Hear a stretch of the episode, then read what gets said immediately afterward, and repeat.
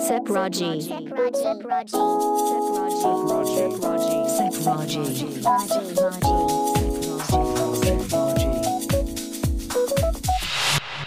Sep Raji. この時間は SEPT Expand Your Horizons 英語専門塾 SEPT の提供でお送りします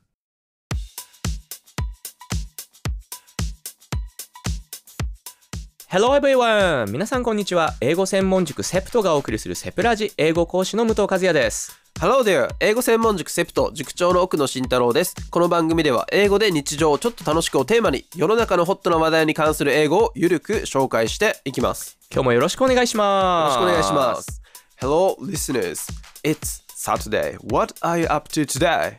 What are you up to? It's a good and useful expression That is very useful. Yeah, it's common to use it to ask someone about their plans on that day, right? Yes, what are you up to means what are you going to do? Mm-hmm. I hope you all have good plans today. Yes, so do I. うん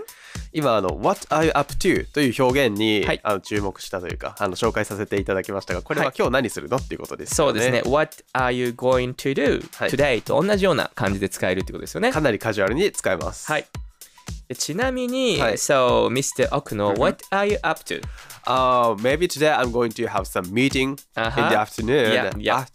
yes, and after that I'll have some time for myself. Mhm. So maybe I'll be seeing, watching a movie あは uh, on my computer. うんふんまず奥野先生はこの後はミーティングがあってではいその後もし時間があれば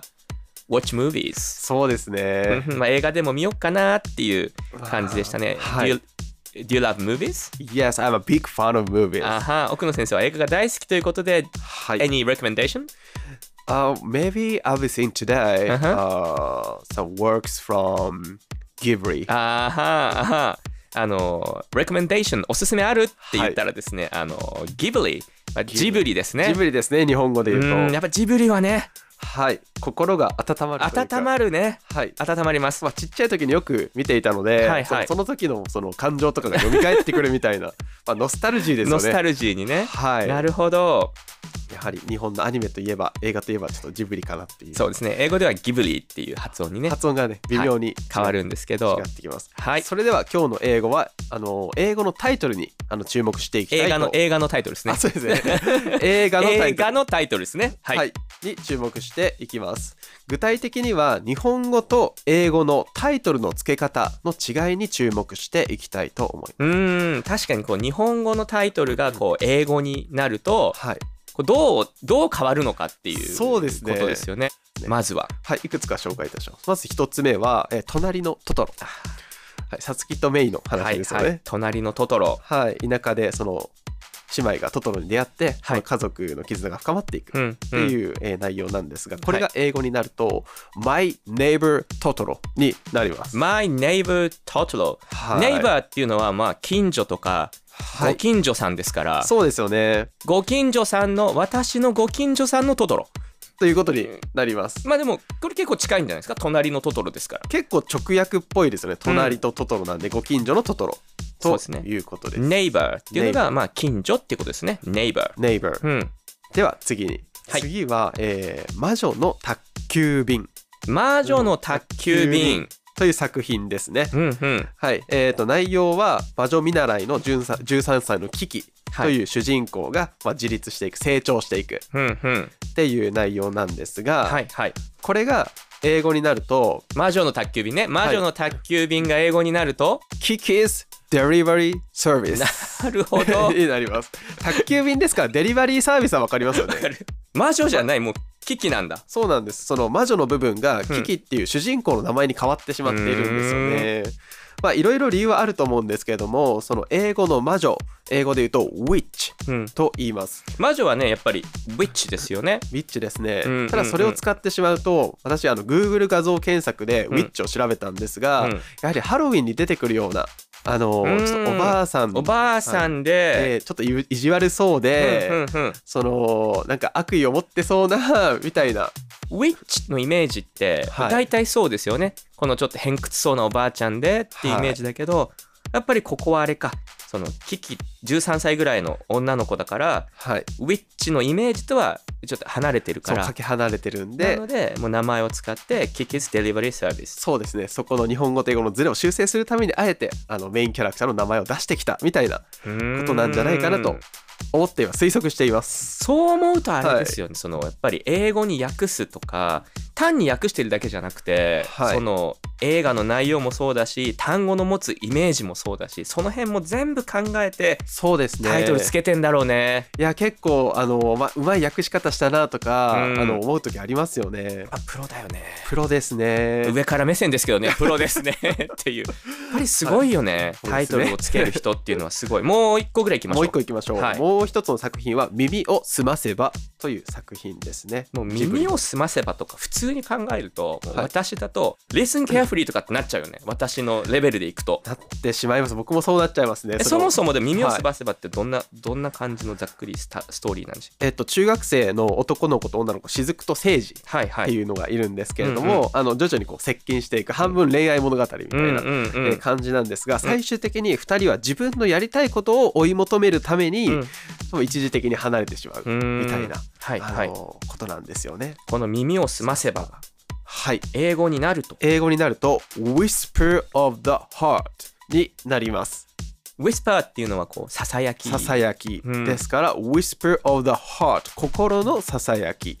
うーん、なるほど。はいなんか英語にするとこう、全然違うというか、そうですね発想がなんか違ってきている、ということだと思うんですけどはい。まず「耳をすませば」という日本語のタイトルの由来なんですがはまあいはいいろいろ説明している情報がありました。えーっと耳をすませば自分の夢を追求するだかうらん心の声を自分がやりたいことを聞くあーという捉え方ですねこれは。こう、主人公視点というかで、心の声を聞くんだっていう。はい、なるほど。そういった意味で「耳をすませばうん。」となっている。英語になると逆に「はい Whisper of the Heart」だから心がささやいてるっていうささやいてる。心側の立場に立ってそうですね。心がささやいてる180度視点が変わっている面白いですねと日本だいうと「聞く」っていう言葉を使うんだけどはい、英語では「Whisper」ささやきっていううん、うーんちょっとうまいなーって思いますプ思いロまでしすたプロ ですねプロですでそこからのそこからのギブリジブリからのギブリからの本本日日のの曲曲ははもうこれしかないこれしかないもう皆さん予想できてるかもしれないんですがはい「Take Me Home Country Roads」ですジョン・デンバーさんですねはいはいもうこれしかないと思います最近奥野先生の鼻歌ないの鼻歌はちょっと最近あのーそうですねちょっとやってみますかやってみましょうかサビの方いきますサビの方くださいよく聞いてくださいよく Li- はい Listen carefully Listen carefully. Listen carefully. いきますはい。 ふんふんふんふんふんふんふんふんふん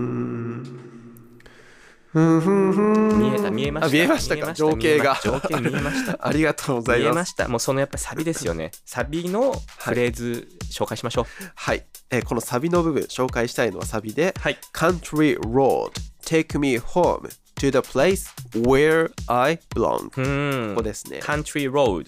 Take me home to the place where I belong. はい。まあ、このフレーズ、はい Take me home 連れて帰ってってことですね。ん Take me home ではどこに連れて帰るかというと To the place 場所に Where I belong 私が所属している場所、つまり、えーあれですね故郷ですね、うん。私が belong 所属しているって意味で所属している場所つまり故郷っていうことですよね。はいふふるさとに連にれて行ってくださいとってことは訳すと、まあ、カントリーロード私をこうふるさとに連れてって私がその所属していたいるべきその場所に連れてってっていう感じのニュアンス、そうなんです、えーこれ日本語バージョンですと、うんカントリーロードこの道ずっと行けばっていうふう素に晴らしいねなっているんですけども日本語に訳した方も素晴らしいね そうですねなんかそのいろいろ含まれているものがうーん感じられます。この本当英語をただ直訳するだけではなくて、まあ、タイトルも、ねそうでしたけどええただ直訳するだけではなくてその背景とか、うんもう曲の歌詞全体とかを考えて意味取ってるんだろうね。そうですすね。ごいね。まあ、その辺やっぱ面白いよね。はい、あのいろいろ見ていくと気になったものを調べていくと、はあいこういうふうな違いなんだとかうんこういう日本人と英語の発想の違いですねうんそういったところが大変勉強になるかなとでちなみにこ思いまのす「Take Me Home」の「ホーム」っていう単語もはい実は結構奥深いじゃないですか。そうなんですよ、うん、この「家」という単語「ホーム」なんですが他にも「ハウス」という単語ありますあります。まあありホまーすよねムとハウスもどっちも家っていう家感じとですいよね。う意味です。でまず2つはあのちょっと違っていてイメージがそもそも違うんですよね。うんうんホームの方は少し温かいイメージで、うん我が家ですとか、その人がその、まあ、イメージの中に入っているっうんうん、ていう、なんあかの家族で団らんしてるようなはい温かい感じのホーム我が家、はい、まあ、そこからこうふるさととかっていうね故郷とかっていう意味にもなりますしね。そうなんです、うん一方でハウスは一戸建ての家を指すので、うんもう物理的な建物なんですよあね。なんかもう外見見てあ家があるねみたいなはい、生活とかかはもう切り離されて切りとり離されあえずて家があるねみたいなち。ょっと冷たいイメージうーにんなりますね。でそれ以外にも使い方が違くてですね、えー、とホームには家だけではなくて家にうんという意味があるんで、そのその2が入ってくるんですよね、うんうんそううん2が入ってくることによって「ステイホーム」「家にいる」と、うん、stay home。はい、そして「ただいま」という英語の表現「I'm home」「私は家にいる」っうん、I'm home。ていう使い方ができてでしきまうるのがホームだけっていうことですね。そうなんですよねなのでう「ん I'm house」とか「stay house」っていうのは絶対に言言えわないない。ただ単にこう家の外見だけみたいになっちゃうから、自分がいる、人がいるっていう時にはホームを使って家にっていう感じになる。はいそうなりますでは、曲紹介改めてお願いします。はい本日の曲はジョン・デンバーで「Country Roads Take Me Home」です Sep Raji. 皆さんいかがでしたでしょうかサビの部分 Country Road Take Me Home to the Place Where I Belong は聞き取れましたでしょうか本日の英語では、えー映画のタイトルに注目して日本語のタイトルそして、えー英語のタイトルの違いや共通する部分について紹介させていただきましたラジオを通して皆さんの英語の表現が豊かになり素敵な英語ライフを送っていただけると大変嬉しいですはい。英語専門塾セプトがお送りするセプラジいかがでしたでしょうか次回も引き続き英語で日常をちょっと楽しくをテーマに英語に関する時事ネタや英語に関して知っていると得をするかもしれないこと皆さんを元気にする曲をお送りしていきます英語に関して気になることがあればぜひご意見ください過去の放送はポッドキャストでお聞きいただけますそれではまた次回まで See you until then! バイバイバイバイセプラジこの時間はセプト Expand Your Horizons 英語専門塾セプトの提供でお送りしました。